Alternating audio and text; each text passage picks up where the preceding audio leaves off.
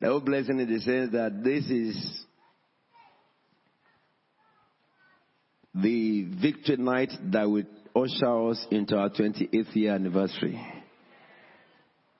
I wrote a letter to ministers today, CFT ministers globally. And that letter was also meant for you. And in that letter, I said to them, I welcome you to the month of power. I say, I welcome you too to the month of power. This is the month of February, and God told us it will be the month of power. And I said, as He said in the scriptures, in His promise, Acts chapter 1, verse 8, that you will receive power. I say, you will receive power. After the Holy Spirit has come upon you. And then you will be my witnesses. And in this, in this case, he attributes the power to the function of witnessing. But I'm going to show you within these three days also that it's not only for witnessing that God gives power. We're going to look at instances and areas and situations that the Bible says that God gives power to trigger a particular thing. But today also and tomorrow we'll be looking into marriage.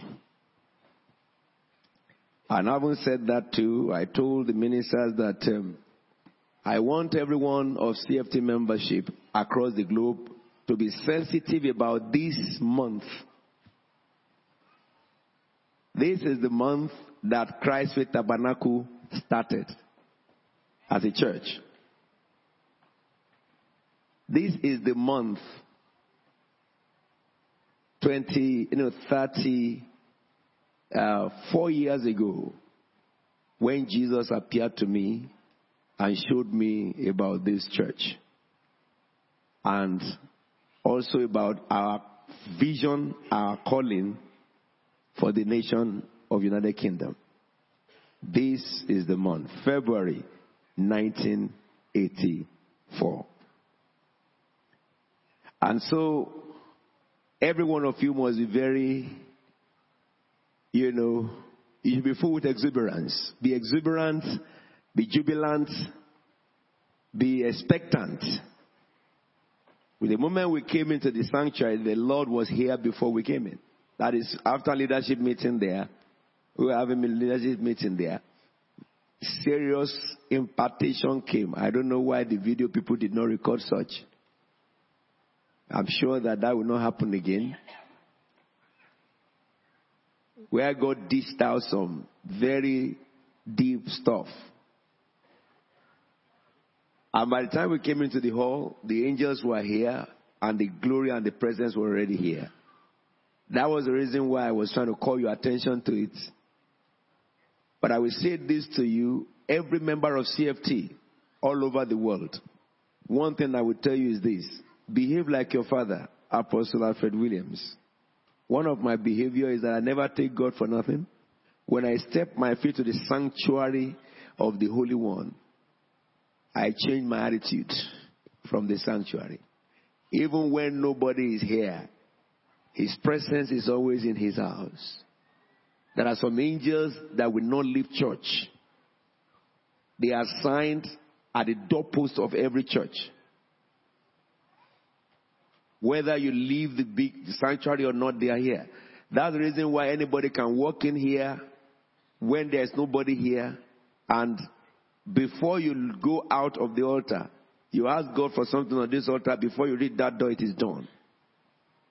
Because the presence of the Lord is always in his sanctuary. It is the shrine of God where God is worshipped. It's not just an ordinary place. It is a holy ground. And so I want to say this to you. The keynote I sent to all ministers is that every member of CFT should be sensitive of this time. That is, be very sensitive about the God. Our church did not come to be because somebody was so uh, blessed and he has money and he thought I can do church business. It didn't come to be because somebody also was disgruntled in a particular church and because he could not submit to authority, he said, let me gather some people and go and start my own. He didn't come to be by that. This church did not come, it did not tear away from anybody, from any church. I will talk to you more about this during this month. This church came by the open vision of our Lord and Savior Jesus Christ. To Apostle Alfred Williams, after three days of fasting and prayer without food and water in February 1984. And the beginning of this church, therefore, till today, has seen exactly what you read in the Bible happen again and again and again. And this is the foundation laid by God through me, uh, which must be followed and be celebrated by every seed of this house. That is what you belong to. This, the church of revelation, the church of knowledge, the church of insight, the church of vision. So therefore, let every one of us have this in our mind.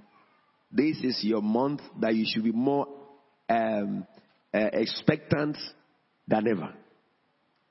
Are we together now? You will receive power. I will give you few information today about marriage. Write them down and I will stop this message in 20 minutes. Because this will be right ripe enough to communicate to television. The first thing I want to look at in this year's marriage seminar is key. The first thing is key to a successful marriage. The key to a successful marriage.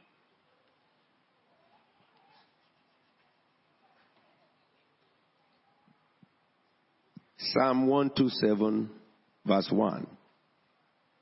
Unless the Lord build the house, its laborers labor in vain.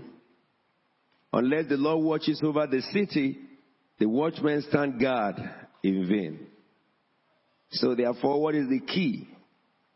The key to a successful marriage is that the Lord is the builder of the house.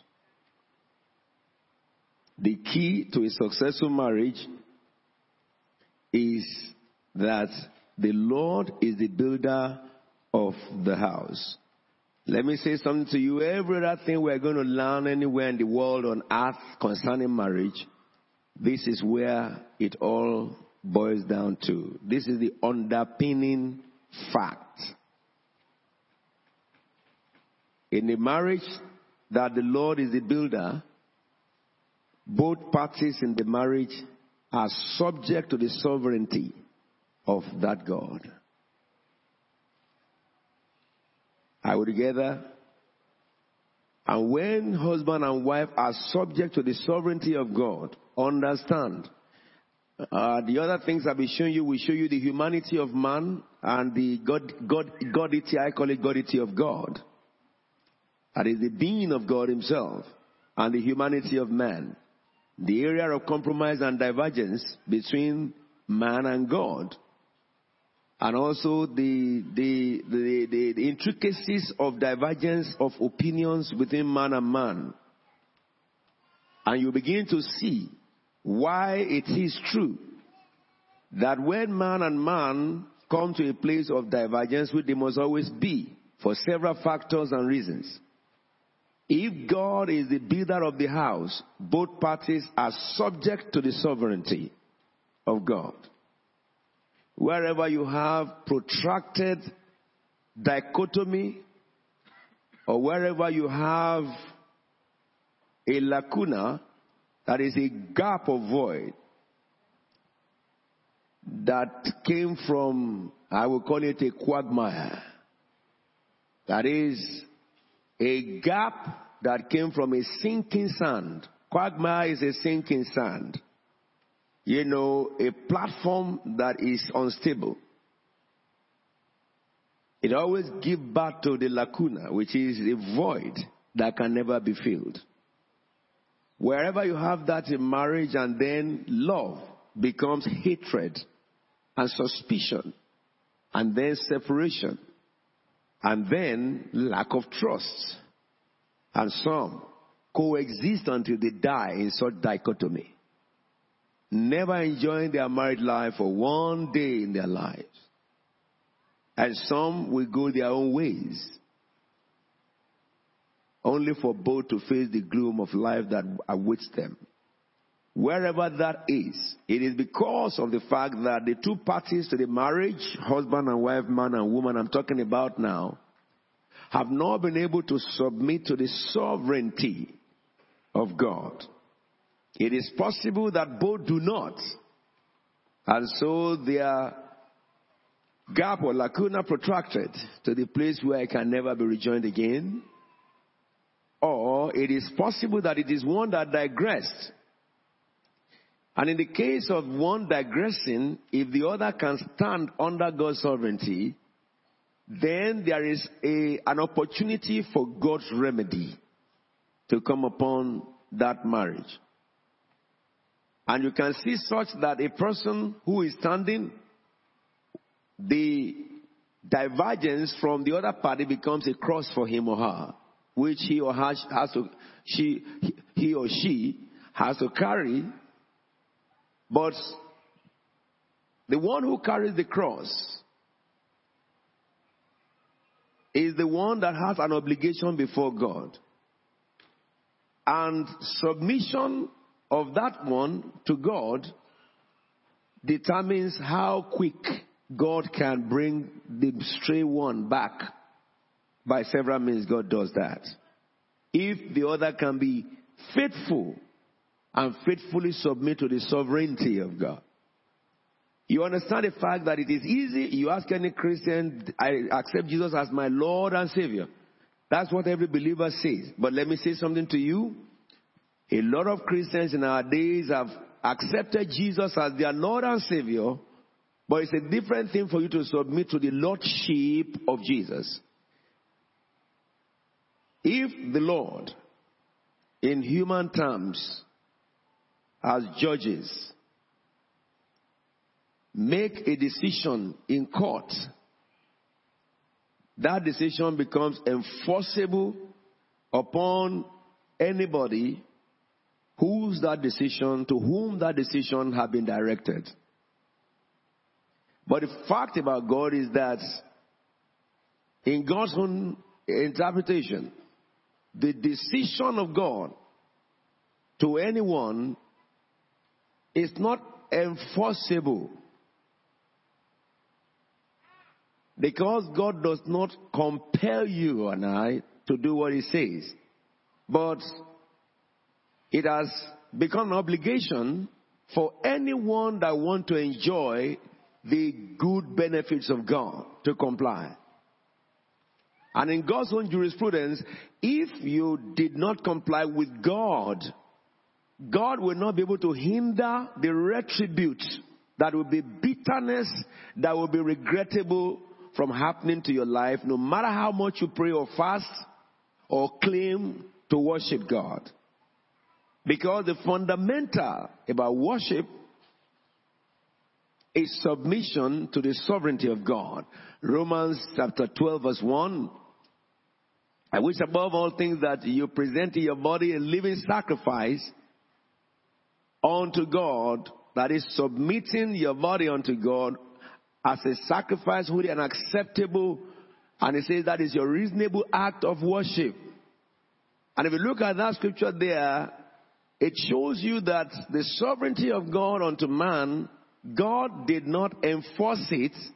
That's the reason why the Bible says, I urge you, because it is an obligation that you may choose to accept or choose to reject. But then, if you reject what God has instructed, God cannot help you in any form or way or shape from suffering. And that is the reason, fundamental reasons why many believers suffer. Therefore, know this. If anyone in a marriage feels that I will run my life the way I want it, to the detriment of the person who is my partner, the fact is that you will suffer irrevocably, compulsorily by God. No nation can pray your suffering out because God is the judge of your conscience. Therefore, understand this. For everyone that goes into marriage, or everyone that is in marriage, the key to successful marriage is not counseling. The key to successful marriage is not by professional counselors, especially in the in our secular world here, there are a lot of professional counselors who themselves cannot keep a marriage for one month. If I will go for counsel for anybody to, to counsel me on marriage, I will not accept anybody, no matter how learned you think you are in the field of marriage. Because a man who is learned in something without practice is just, um, um, I would call an empty shell. Because you are a hypothetical person. You are a person who has built your intelligence on hypothesis that is subject to not being true because you haven't got any practical application of that which you are intending to advise me. So I will not take an advice from an unprofessional person. I'm talking about professional as you have the knowledge and you have you have got successful marriage. Then you are qualified to be a marriage counselor. Not by reading books of many people and looking at philosophies and telling people theories that does not work. God is the head of the home. And if he is sovereign in all your decisions, you have the key to successful marriage. The next thing I want to talk to you about is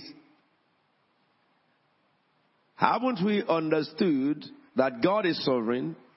And if God is sovereign in your marriage, then you have a successful marriage. Let us look at the humanity now.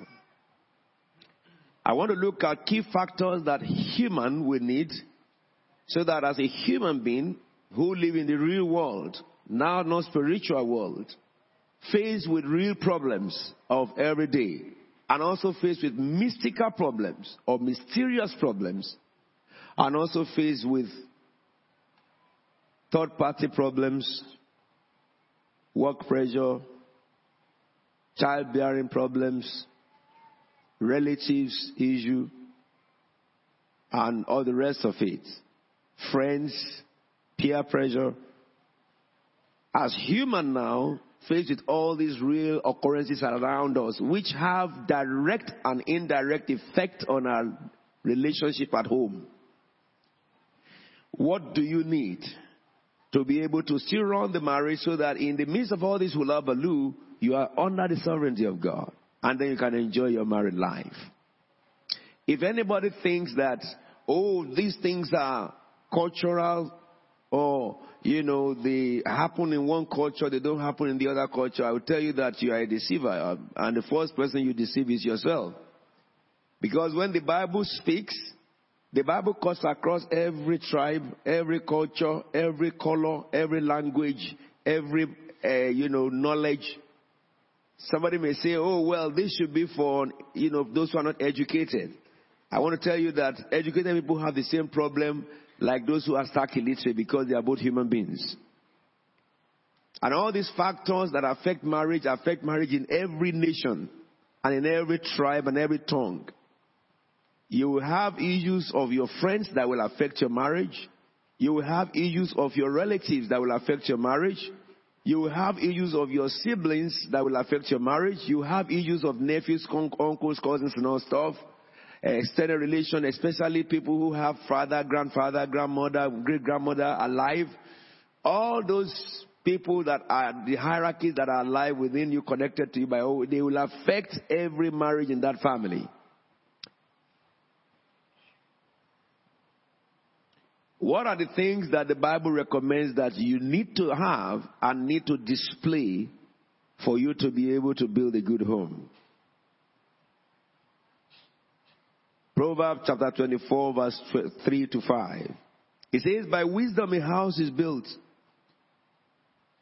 Both man and woman need wisdom to build a house. Wisdom is not academics.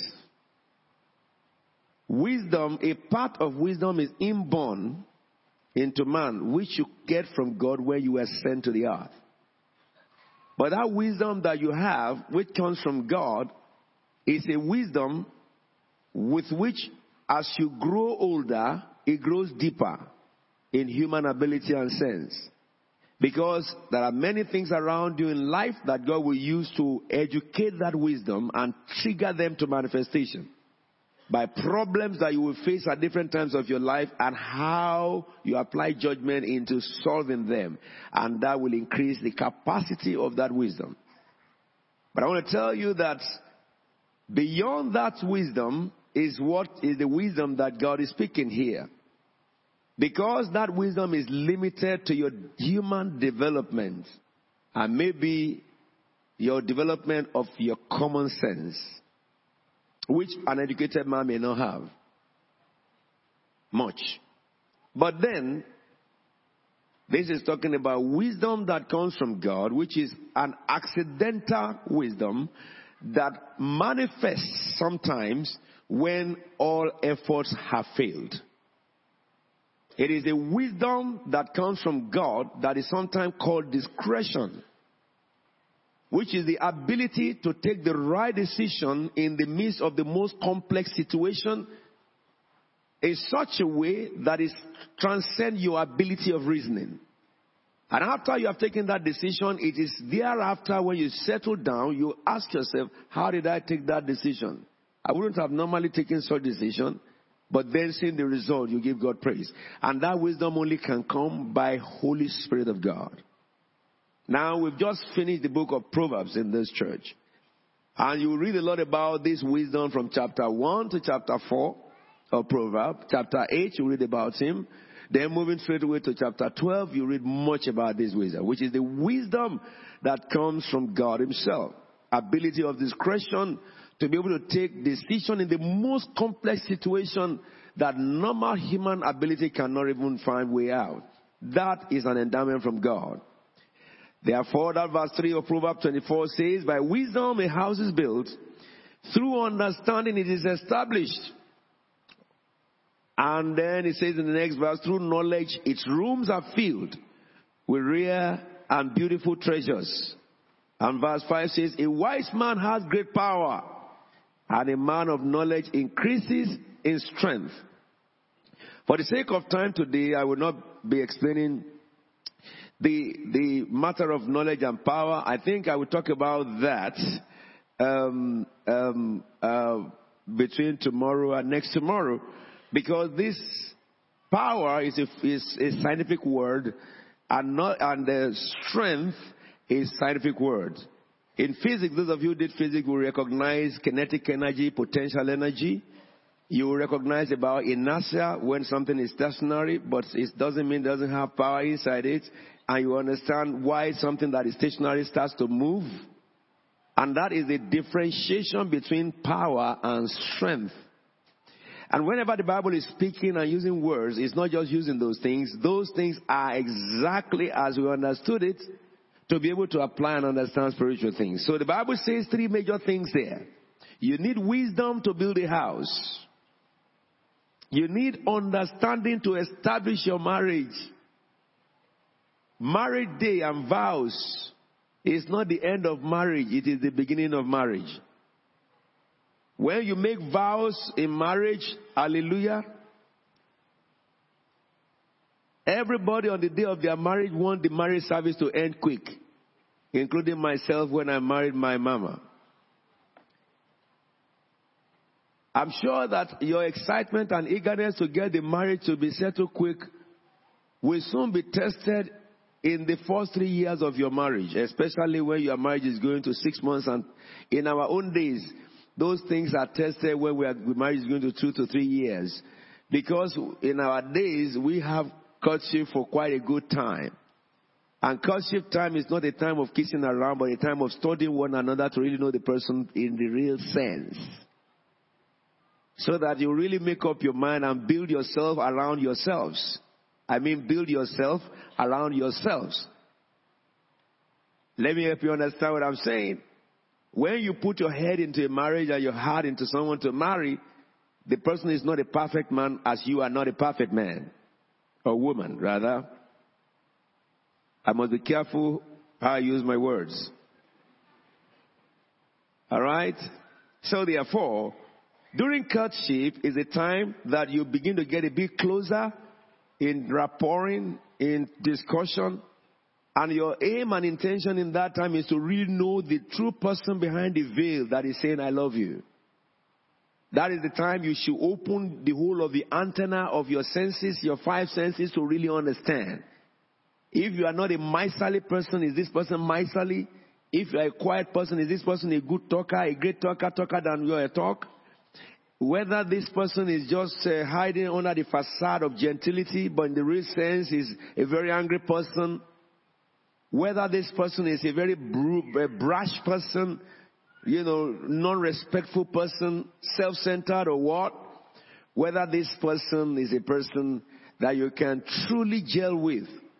Talking, I love you, I love you, is not a big deal. Anybody can say to anything, I love you. But the time of courtship is a time where you really want to examine the mindset, the character, and the nature of the person you want to spend the whole of your life. Because as a believer, you lock up your head there, you die there. Somebody say amen. I didn't hear amen. amen. All right. So therefore, in our own time, therefore, it takes a quite a time because we follow the Bible to letter in those days. When you want to marry somebody, your parents will go and investigate the person. Hallelujah. Abraham sent his servant to go and check from the family that they are going to be married. And if you look at it, the scripture gives you that understanding right through. Paul spoke so strongly about marriage, telling believers that you don't just go and marry a person, make sure that you check first that that person believes the same Christ that you believe in, and you check the maturity of the person you want to marry, the nature of the person you want to marry. You don't love to be blind. You open your eyes when you love.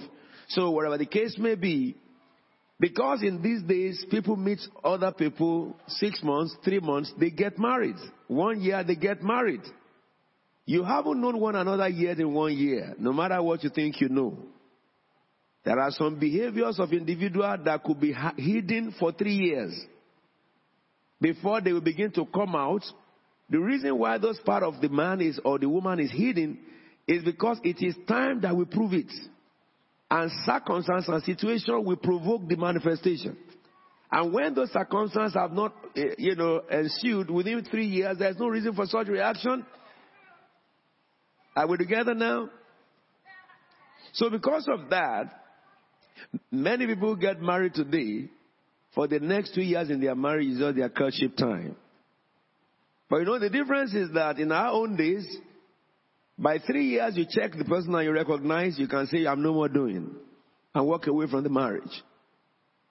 But in your own time now, because you have married and put your head there, you have to make it work. Before marriage, you may decide that I'm no more interested and I'm walking away. But once you marry as a Christian, you have to make it work. Are we together? And this is the reason why all theories you have read by people who are not married themselves, but write books for those who are married on manual to live and they can keep one marriage. All those principles you discover that they cannot work. Because they cannot address the issue. The issue is an issue that arises because of circumstances or situations, new situations that have just ensued. When you don't have theoretical means of approaching issues because theory never had understanding about it that would really happen, this is why knowledge, wisdom, and understanding from God is so important. And so the Bible says, with wisdom, a house is built. You build your family. Through understanding, you establish it.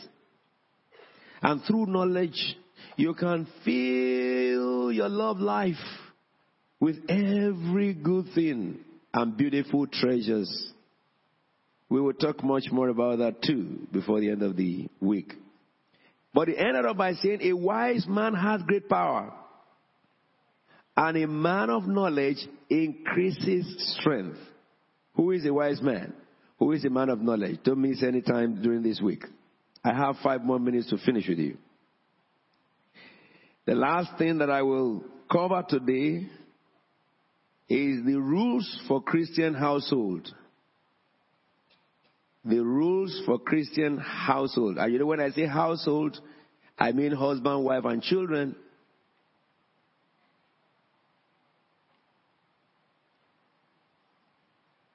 Let me say the rule. That is, as I gave you the key, and I'll give you the rule for Christian household. I infer that to be rules because it is the rule, but it's um, it is uh, applicable to all parties in the household. You know, a household is father, mother, and children. Am I saying something? Do we agree with that? Okay, I'm sure I'm, it's not from Abulefo. What is the rule that can hold the household together? Is submission. Write it down submission. The first rule of submission, I call it the law of reciprocality. The law of reciprocality. Ephesians 5:21 says, "Submit to one another out of reverence for Christ." I will teach more about this tomorrow as well because of our time tonight. Submit to one another out of reverence for Christ. So in a household, the mother and the children submit to the headship of the father. Yes? Come on now, you men who are married now, are you, are you not answering me? How many man is married here I will raise your hand up? And those of you who are just young marriage. Okay, put your hands down. I said that in a marriage, the wife and the children are supposed to submit to the authority of who? Of who? Say it loud the Father. Yes, because the Father is the head of the household. Hold it, let me look at something I saw when we're looking at the book of Proverbs. I think it's chapter 12, I saw it.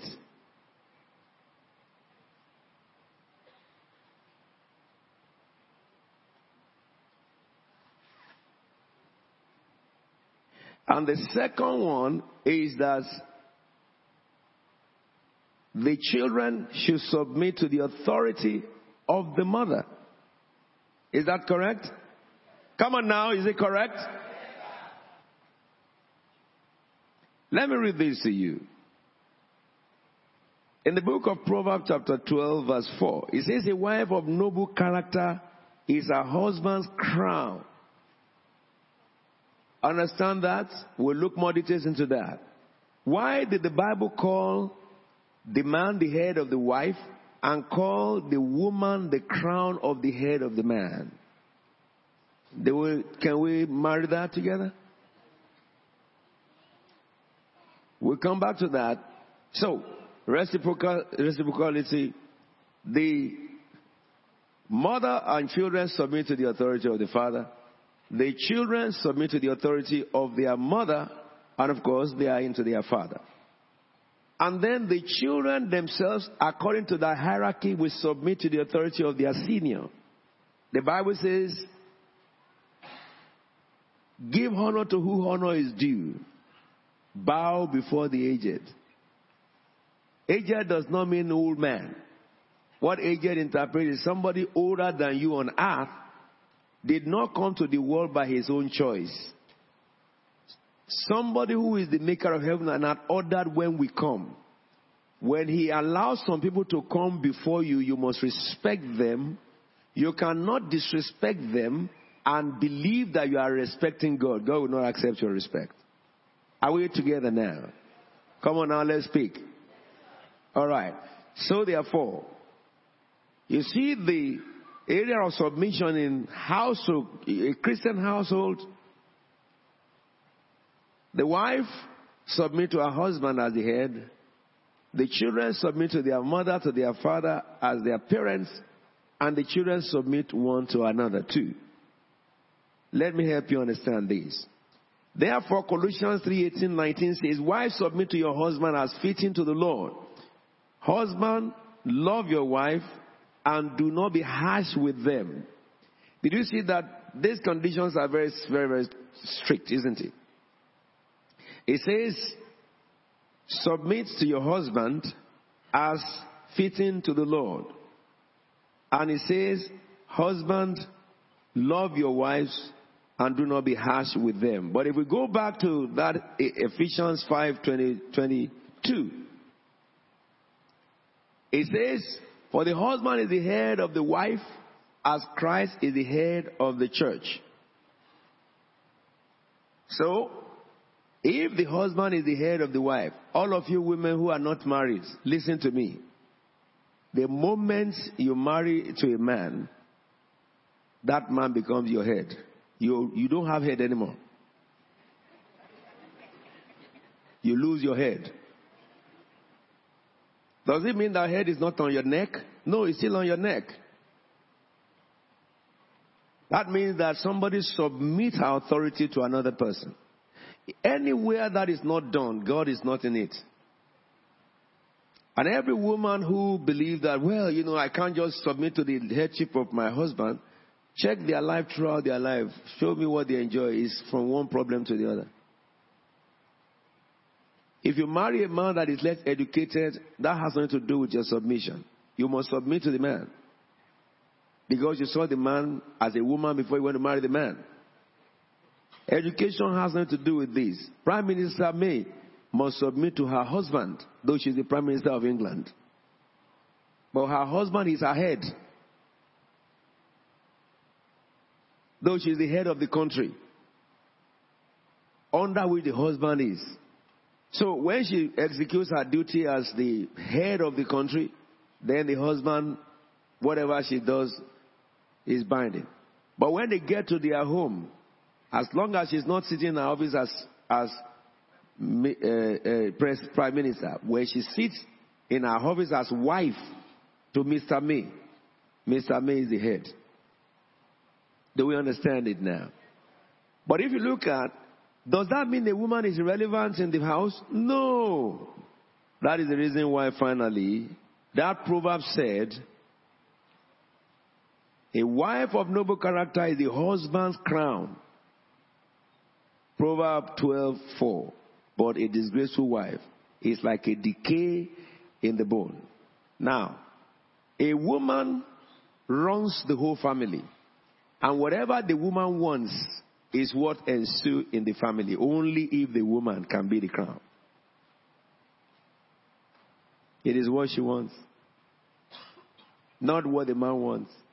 Every married man here will tell you that if a man is satisfied with the wife because the wife listens to him, not argument every time, recognizing that when you go into such argument with your husband, God is looking at you that what is wrong with her really? What is wrong with her? Would she argue with Jesus like that? You know? But let me say this to you.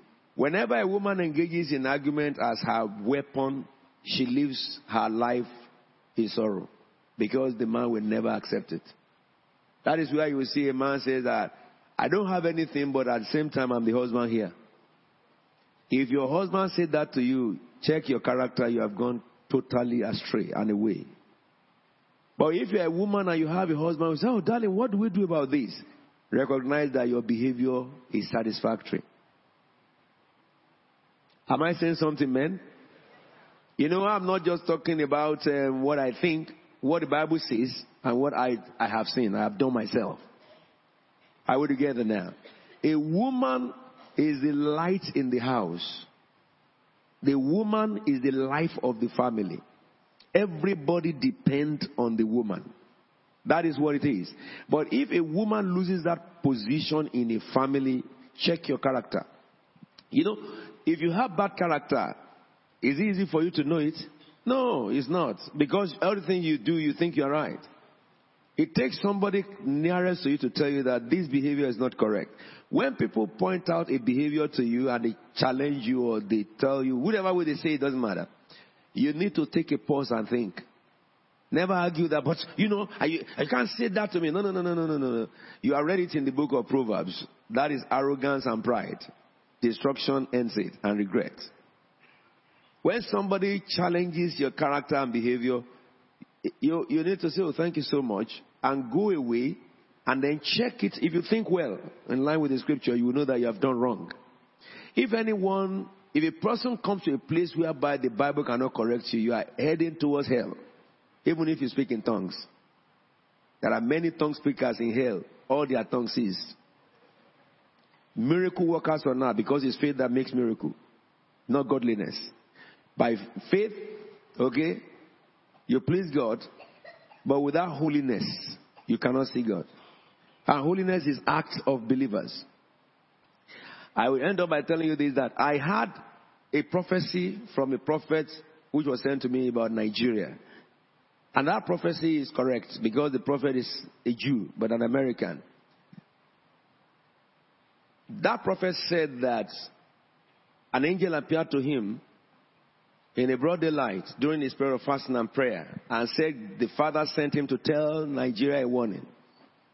When I listen to, when people say that they have encounters of angel or the Lord spoke to them, you know, with me, I don't hear what you are saying. I enter into what you are saying because it's my office. I can enter into your words and I can enter into the experience of old which somebody else has had as a prophet myself and I can decipher what is going on. I can know the spirit that's speaking and all stuff like that. Now, the person who sent that information to me sent it to me because a, a man of God claimed to be a prophet in Nigeria and made a publication of prophecy. And they sent the prophecy to me and when I when they sent me, when I was reading the prophecy, I entered into the spirit and I saw it's a false spirit. And I wrote back to them that that, prof, that man of God, God did not speak to him. When I say God didn't speak to somebody, I stand by before the person and I'll be ready to question him, you know, publicly and answer him publicly. I said that man has been misled by his own ambition and has been misled by his own pride. The word he spoke is not the language of the one who lives forever and ever. And then I said, hear the word of the Lord for Nigeria. The reason why Nigeria is having this problem of Boko Haram and then it graduated to Fulani harassment is because of the punishment attracted by the Church of God in Nigeria because of their lavishness, flamboyancy, and all these their wrong doctrines. Those wrong doctrines, they've, they've, they've deviated from God and they have followed mammon and fame and stuff. That's the reason why the punishment is coming. And there is nothing that will stop that evil in Nigeria until the leaders of the churches in Nigeria bend their knees and cry for mercy and repent and change. So after I wrote that to the man, who is my son, a week after he sent me this prophet from America. Just to say that what you are saying is correct. And I told him the, the scripture of Nigeria is from Ezekiel 22. If anybody thinks that solution will come to Nigeria, forget it. Until the church repents. This is what has happened. But this is what prophet what he said, which is necessary for you and in line with what I'm teaching you. He said, the angel said, go and tell my people in Nigeria that the calamity that is upon them and this issue of the Fulani harassment came because the ministers of God have neglected my word. They have gone after money, fame, you know, their lavishness, flamboyancy. And he says something which I want to listen to. This is what I'm telling you. He said, whenever Christians walk contrary to God, they release demons from hell. I repeat myself. When Christians walk in disobedience to God, the man said, the angel said, those Christians release demons from hell, and those demons are assigned to punish that disobedience. And he said, because of this way they are behaving, all these ministers, you know, flamboyancy and all these errors they are going into, they are releasing a lot of demons against Nigeria And those demons are trooping out in their, in their, in their troops. And it is true. Okay? And the man said, the Lord said, if they can repent of this wickedness, then the door of hell will shut. He says, when people turn to God, holiness shut the door of hell. Because you see, all these demons operating on earth, they have been condemned to hell already. Someone says that, you know, does the Bible say so? Oh, yes. Several scriptures. The Bible says sinner will not go unpunished. Who punishes them? Demons. I agree with it completely. I, I, I entered into it and I saw there was an angel who appeared unto him and was talking to the man. And that the words of the man is the word of the one who made the heavens and the earth. Anybody who is in prophetic will understand what I'm telling you. That there are so much mystery in the, behind the letters of the word of God. Whatsoever man soweth, shall he reap. Alright? So when we bind demons and cast them to hell, they go because we cast them there. But they come again.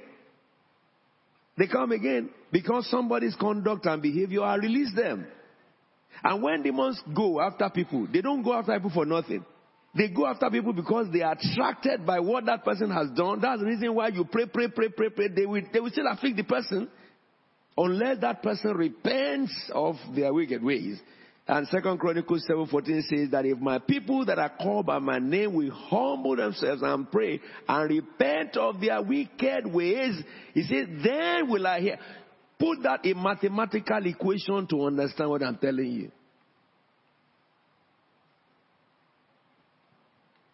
So, in application to your life and my life, what you have in your marriage, consider what you are sowing into that marriage is what attracted it. If you are following God in your marriage, you will attract angels to bless you.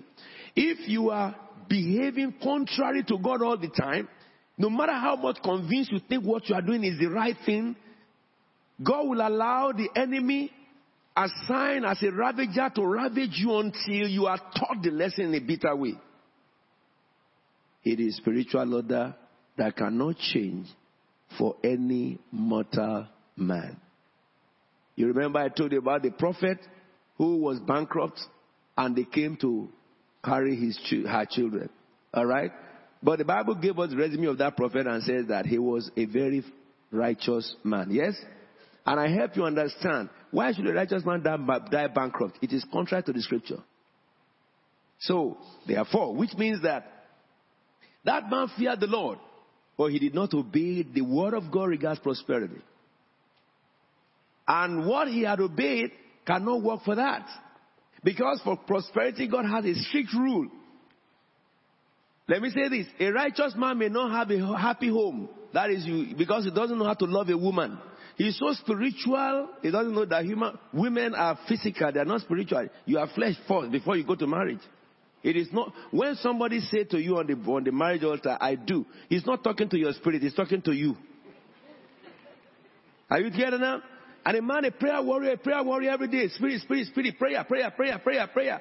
Even to the place you are by the water you drink is spirit, the air you breathe is spirit. You forgot that you married a human being in your house.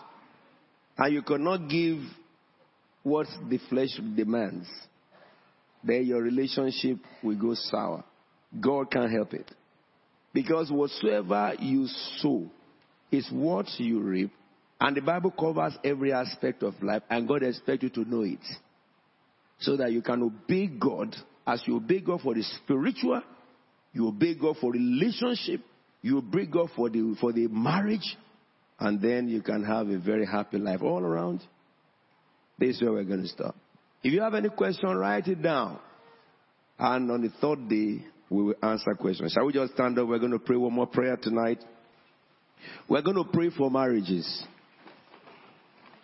I want us to lift up our voice to God and pray that God will bring wisdom, knowledge, and understanding to every marriage represented among us. Shall we just begin to pray in the name of Jesus? Pray for wisdom. By wisdom, a house is built. Through understanding, it is established. Through knowledge, his rooms are filled with every beautiful treasures. Pray and tell the Lord. Father, we pray for the spirit of wisdom. We pray for the spirit of knowledge. We pray for the spirit of understanding. For every marriage represented in this place tonight, tell the Lord, bring forth your healing hand.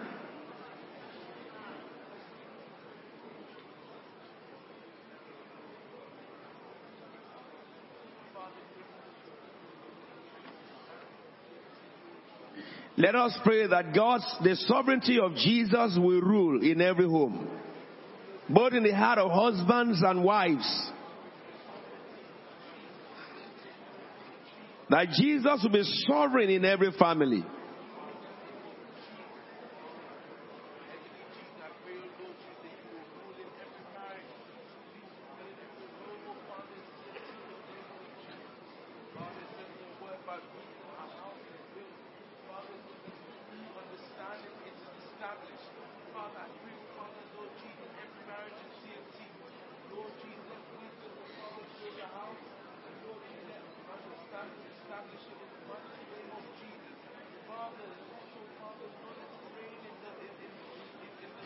Let us tell the Lord.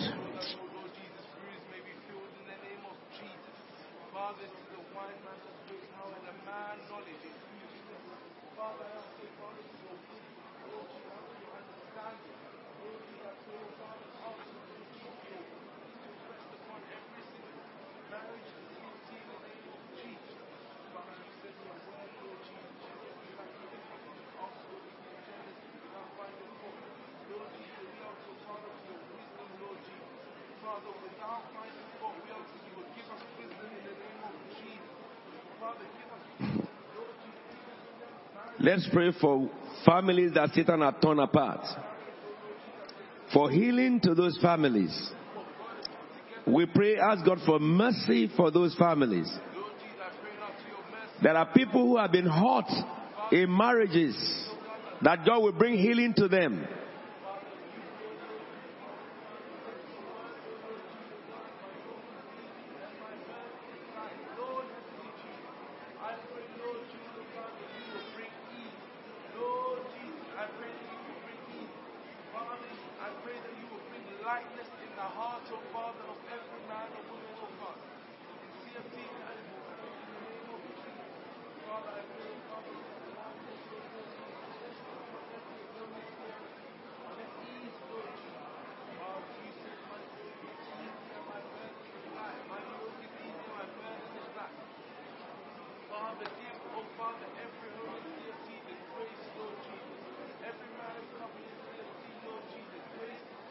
Thank you, Father.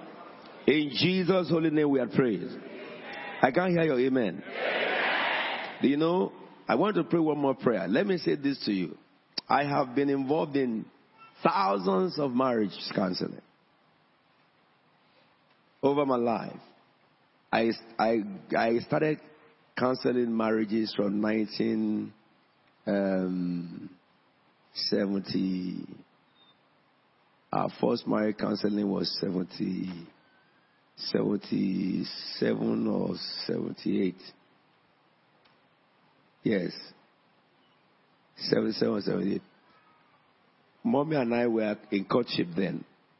And an elder in our church threw his wife out of his house. The whole leaders of the church went to him and he told them, Instead of me to take the woman, I will be, I will, I prefer not to be an elder in your church anymore. And this is the church where he was born and he grew and he became a director at that time of government office. Very top guy then. They were living in a place called Ikoyi, like um, your Park Lane or whatever. So, then the most head of the church, who is the archbishop, went and he told the archbishop, I have left you a message if you step my door again, I won't come to the church anymore. And you know issue. He caught voodoo in the hand of the wife. And this is a marriage as at that time of a 20 something years marriage. They've given birth to children that were grown. Yeah, about 20 years married. Rather. Give birth to children that were grown up. And the Lord told me to go and resolve it. So I talked to mommy, we were in courtship, and we went to that house. And God used us to bring solution. When we went to that house, we had one night there praying with him till morning and counseling him by the Holy Spirit. In the morning, he put us in his car, drove to the woman, the mother of the woman. The woman has gone back to her mother and took that woman back home. But I'm saying that to help you understand that I have seen many marriages where one of the parties because of the offense of the other. And that other party did not address it. It always happened to women. That the, man, the husband is behaving some kind, they keep quiet, they keep quiet, they keep quiet, and it builds up. And the relationship begins to drift gradually. At a particular time, they don't have any feeling at all of husband and wife in that marriage. But they keep on in the marriage until then they snap they snap. You know, medicine for for um, um, what do you call this now? Um, dispute resolution. Dialogue. Immediate dialogue, not post dialogue. Something happened, discuss it. Not with intention of wanting your will to be done, but with intention of making peace. And when that is void in a home, and one did not speak, and then he built hot. This is why I want to pray. That's why I'm explaining to you. The one who is hot and acted, who is right, that is, she's the one that was fairly untreated. Un, un, yes? Though she's right to be angry, but she's not right to be hot. Because when she vent her anger and the marriage went the way it would be, both the man is suffering and the woman is suffering. The woman said, walking away from this home. She's suffering. Suffering terribly. The man who walks away is suffering terribly. so both man and woman are suffering. And pride, Satan will step in, real demon. You can't accept. And sometime until gray hair before they decided to come together. I will tell you the story of one that happened when I went to preach for uh, Prophet Ancox in Atlanta. A marriage that had been separated for 30 years. 30 years. That day they went home back. They really did not recognize themselves when they met themselves. But from the day they left, I was in my seminar like this. And the Holy Spirit told me about them by prophetic. And when I began to pray for healing of hearts and stuff. The one in the front was crying, and the one at the back was crying because both of them recognized where they have went wrong for 30 years. And then the one in the front, in the, in the front who was facing the altar, felt the voice I'm hearing crying is my husband. And she turned back. And you know, the, the face is still there, though they are now older.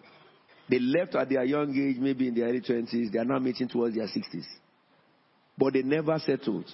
Moving from one state to the other, no marriage was settled by the husband and the woman. And then the cry became uncontrollable. But when nobody knew, we just saw the two people now hug them, said They began to cry. This one said, please forgive me. That said, forgive me. And it was the end of the marriage seminar. Because you see, Nobody enter heaven with hurt. If you die in hurt, even if you are justified to be hurt, you will still justified to go to hell. Because you died in hurt. Satan will always want us to die wrongly so that we will not, all our labor in Christ will be wasted. And he will do everything to, to make it happen especially pulling husband and wife apart and causing, you know, somebody to be thinking about those negativity and then your, your brain is raging and your blood pressure is going up throughout your lifetime. We may have some people, few, who are suffering that among us. We want to pray for healing. I would get in that. And when I say you pray for them, pray as if you are the one going through it. There is no reason why every one of you who are married in this church globally should not enjoy your marriage. I am enjoying my marriage. I am happy with myself. Disagreement doesn't mean quarrel. Are we together now? And if somebody has hurt the other, to say I'm sorry should not be far from your lips. Why should you not be able to say I'm sorry? What about if they didn't say I'm sorry to you? You can accept, say, say I'm sorry to myself and carry on. Yeah, yeah, yeah. My wife was to say sorry to me. She didn't say sorry to me. I said, okay, Lord, I am saying sorry to, to Alfred on behalf of my wife. So, Alfred, forgive your wife. I make myself happy. And then my wife comes by and says, how are you, darling? I won't say that, but, but what you did, I, it pained me. It has pained me past. Now I want peace. We're going to pray that, Lord, let the Spirit of Christ enter into everyone whose marriage have been shipwrecked and been hurt, that they will submit to humility like Christ and bring those marriages together, wherever they may be. God destroy, rebuke the, the afflictor and bring the marriage together. Shall we just pray in the name of Jesus? Father, destroy the, the afflictor that the devil has sent to torment these homes and bring the homes together. You are the restorer of those who fall. We pray for your mercy.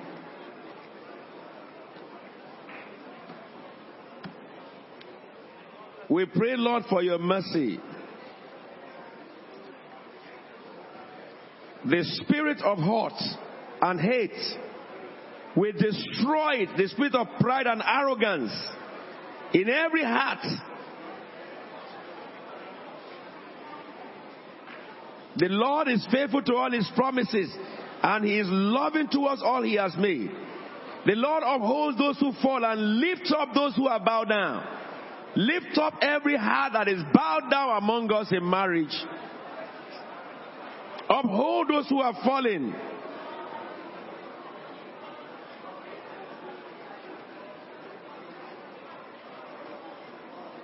Hear their plea, O God, and our plea tonight. The Lord is near to all who call on Him. He hears their cry and saves them. Save every marriage in this house, O God, tonight. Bring forth salvation and health.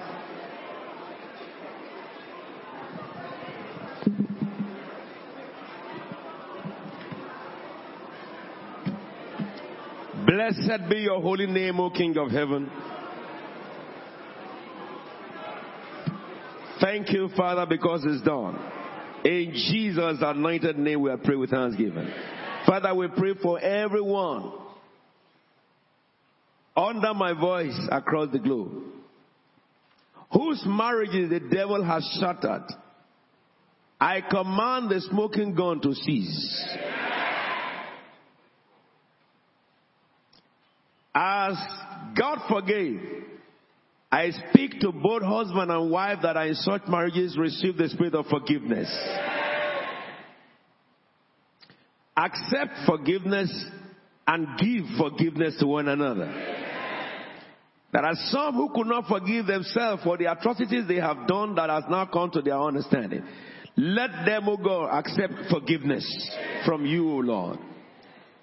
The afflictor that their conduct have attracted, who is a messenger of Satan, tormenting the families day and night, we rebuke in the name of Jesus. We declare mercy upon every home. We declare mercy upon every home. We declare mercy upon every home.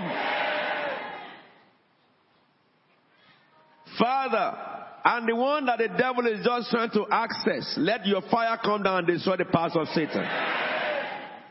Every plan of the devil to shipwreck people in marriage, we sabotage it and rebuke in the name of Jesus Christ of Nazareth.